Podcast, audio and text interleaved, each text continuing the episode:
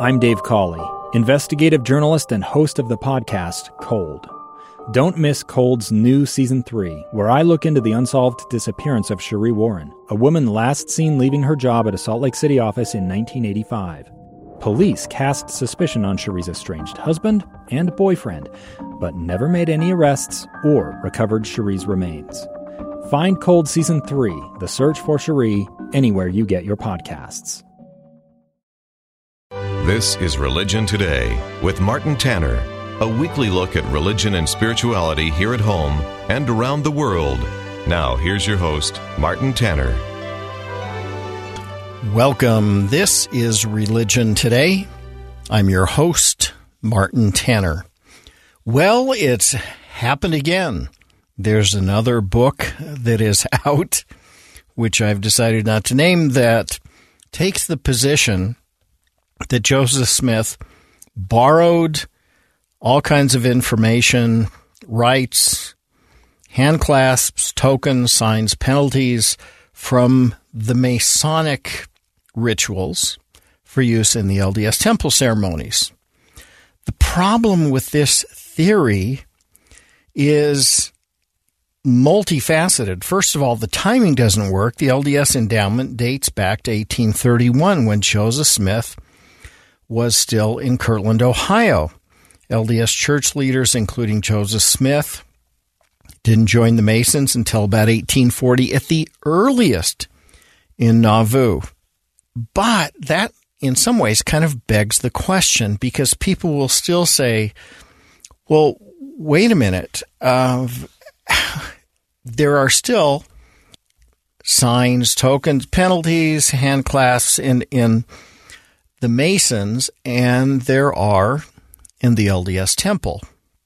Now, if I said there were those kinds of things in the Bible, that would be okay with people. But somehow, if we find those things in another organization, that sounds like trouble. I don't quite understand that logic. But let me give you some examples of biblical connections there are references to things very much like our current temple ordinances, I guess very much like, depends on your point of view. But take a look at Exodus chapter 28, starting in verse 2, going all the way through to verse 43. It talks about the temple and the words holiness to the Lord, which are found on Latter day Saint temples is referenced in Exodus chapter 28, verse 36. Although there is no question that LDS temple ceremonies are not the same as the rituals in the Solomon temple of old, there are perhaps as many similarities as there are between the LDS temple ceremonies and Masonic rites. If you only compare two things and you find some similarities, that does not mean that one is the cause of the other. And that's the problem with focusing only on Masonic efforts and rituals and Latter day Saint rituals. You have to look a little bit broader to understand the context, which means everything. More on that in a bit. Let's take a look, first of all, at the at the term endowment, which is at the heart of the Latter day Saint temple rituals. Joseph Smith used the term endowment to describe the central Latter day Saint temple ritual as an analogy to Luke chapter 24 verse 49 which says this quote and behold I send the promise of my father upon you, but tarry ye in the city of Jerusalem until ye be endowed with power from on high. Close quote. So, this idea of an endowment of power from on high is something that Jesus talks about in the New Testament, that Joseph Smith incorporated by revelation into the Latter day Saint temple rituals and it's also something that we find in other sources that Joseph Smith would not have found available to him they just weren't there. One of the most amazing of those is the Secret Gospel of Mark found in 1960. It couldn't have possibly been available to Joseph Smith, yet its contents have Jesus initiating a man named Lazarus. Lazarus. We we often assume but don't know for sure that it's the same Lazarus who's mentioned as being raised from the dead. But whether it is or not, this is a relatively new discovery, and Jesus in the secret gospel of Mark provides Lazarus with information about the eternities by giving him a ritual that is similar to the one that we find in the LDS temples. Also, we know that in 1833 in Kirtland, Ohio, during the School of the Prophets, that the apostles held in the upper floor of the Newel K. Whitney store endowments, endowment rituals. And so they were around very, very early. So that still begs the question well, if we find them in Latter day Saint days before Nauvoo, if we find them in the Bible, if we find similar kinds of things in Masonry, then what explains the fact that they're in both Masonic ritual and Latter day Saint belief? Here is the way I believe to view it because we live in a time and in a society where we are free. And in free societies, the need for special, secret, or more or less sacred or secret societies is not particularly as strong as it is in other societies. Let me give you some examples, but but we still find them. We still find them. So let's take a look. I put together a little chart partly, and and this is not comprehensive, but it, but it will, I, I think, make the point. If you look at Mormonism and Masonry, they both have oaths and covenants, but they're for different things. They both have signs and tokens and penalties, but they are for very different things. If you look at the purpose of the Latter day Saint temple rituals, they are focused on God. Freemasonry is a fraternal society. Its promises, oaths, and agreements are between members, the individual and God, and a family when you get into eternal marriage and covenants sealing children is the focus of Latter day Saint belief. In Freemasonry, you have testing, grading, penalizing, sentencing, in accordance with the rules of the fraternity that the membership has. And in the endowment, God alone is the judge. In Masonry, rank and promotions are of great importance. That's why you have all these different degrees of Masonry. In Latter day Saint temple rituals, there are really no distinctions at all. All participants stand equal before God. As a matter of fact, that's why they all wear white clothing, so they look very much the same. That's a very important feature that is often overlooked, but should not be in Latter day Saint belief concerning temples. There is an incredible emphasis in the LDS temple on the clash between good and evil, the difference between those who are good and those who keep their covenants and commandments and those who don't. This is vividly depicted over and over in the endowment. I won't get into the details of how, but it's pretty much absent in Masonic rites. There are temple ceremonies that emphasize baptism for the dead, vicarious ordinances. There's really nothing in the Masonic ritual that does these kinds of things at all. Women and to a certain extent children participate in all aspects of the LDS temple rituals in mason, masonry, women's auxiliaries are around, and there are now some women's lodges, but it's not the focus that those two are bound together. They are different very much in their purpose and content. When we come back, more about the similarities and differences and how we explain the overlap in signs, tokens, covenants, oaths, penalties, and things in both when we come back. I'm Martin Tanner. This is Religion Today. If you have a question or comment, we'll talk about that on the other side. Religion Today with Martin Tanner continues on KSL News Radio 102.7 FM and 1160 AM. We're back. I'm Martin Tanner. This is Religion Today. If you have a question or comment about this program or any other, or if you just have a general religious question or comment, feel free to send me an email. Send it to martin s tanner at gmail.com. Martin S tanner at gmail.com. That's S like Sam. This program also is available at various times. I don't often mention this. I probably should. 6:30 a.m. on Sundays, 9:30 p.m. Sunday evenings. It's available on KSL Podcasts. It's also available on Google Podcasts and on Apple Podcasts, Spotify, and a whole bunch of others. If you just do a Google search for Martin Tanner Religion Today, you can find it in many, many, many places.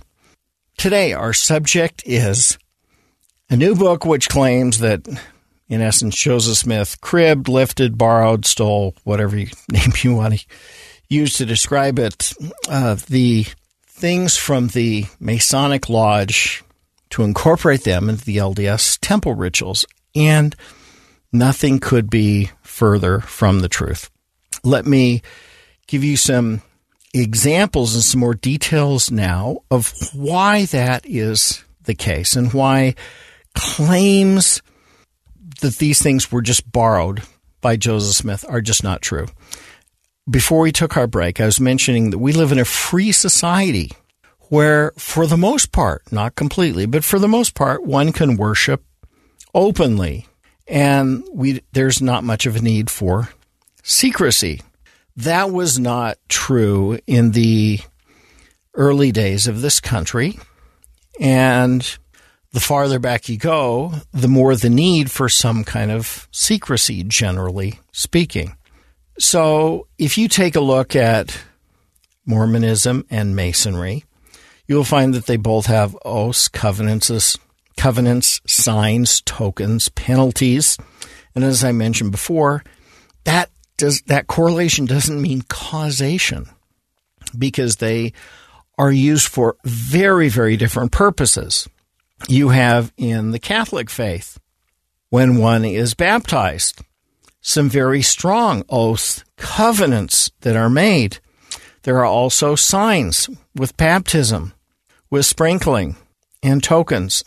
There are also promises that are made and penalties that are made for breaking those within the Catholic faith. In early Christianity, you had a situation where because the Roman Empire was not so open for early Christians, many of them died in the Colosseum and in other places, there was secrecy. Early Christians met in homes. They were bound to secrecy one between another so that they would not be found out and killed, they had signs so that they knew one another. They would make the sign of the cross or they would shake hands in a certain way using a certain hand clasp. And there were, of course, dire penalties for failing to do these things. The Romans would get you and they would often kill you. But we don't say, gee, Joseph Smith stole all the signs, tokens, and penalties from the early Christians or from the Catholics. There's another group that you may not be so familiar with called the Carbonari. In France, it was a very secret society. They had oaths, covenants, signs, tokens, penalties. It was a quasi fraternal, quasi political, quasi religious kind of an organization. It had many of the trappings that the Masons and other groups did. And there's a strong overlap again with the signs tokens and penalties that were found in Latter day Saint temple rituals. But nobody says somehow Joseph Smith borrowed from the Carbonari in France. Then you have the Templars, the Knights Templar. This is a very religious organization. They were not as large as many people seem to think. They were at most maybe 400 or so knights, most of them stationed in the Middle East to fight to hold Jerusalem from Islam. They were under strict oath to never tell anything that happened in the Templar Society. They had specific signs, flags, banners. They had specific kinds of swords, hand clasps, tokens, and there were strong penalties both within and without if one did not keep the code of the Templar Knights. You were killed. We can go back even earlier to ancient Sparta. For a while, there were a couple of films in current culture that did a fairly accurate job of depicting what happened in early Sparta. The 300 is the story of the 300 Spartans. They had a strict code, all of Sparta. It was a soldier society. Part of their code of conduct, part of their oaths and covenants were that they would never retreat, never surrender. They had specific signs. They had words that they spoke to each other so that one would know that you were a Spartan soldier. There were signs of honor. There were specific to- tokens and if one violated those, there were strong penalties again death. In Judaism, we have a similar kind of thing. If you look at the totalitarian or the tot- the total of the Old Testament, you have a covenant that the Jews would be God's people, that they would eat certain foods, that they would have circumcision, which is a token also along with the with the sign. And then of course, if one didn't obey the law, there were certain penalties that would attach.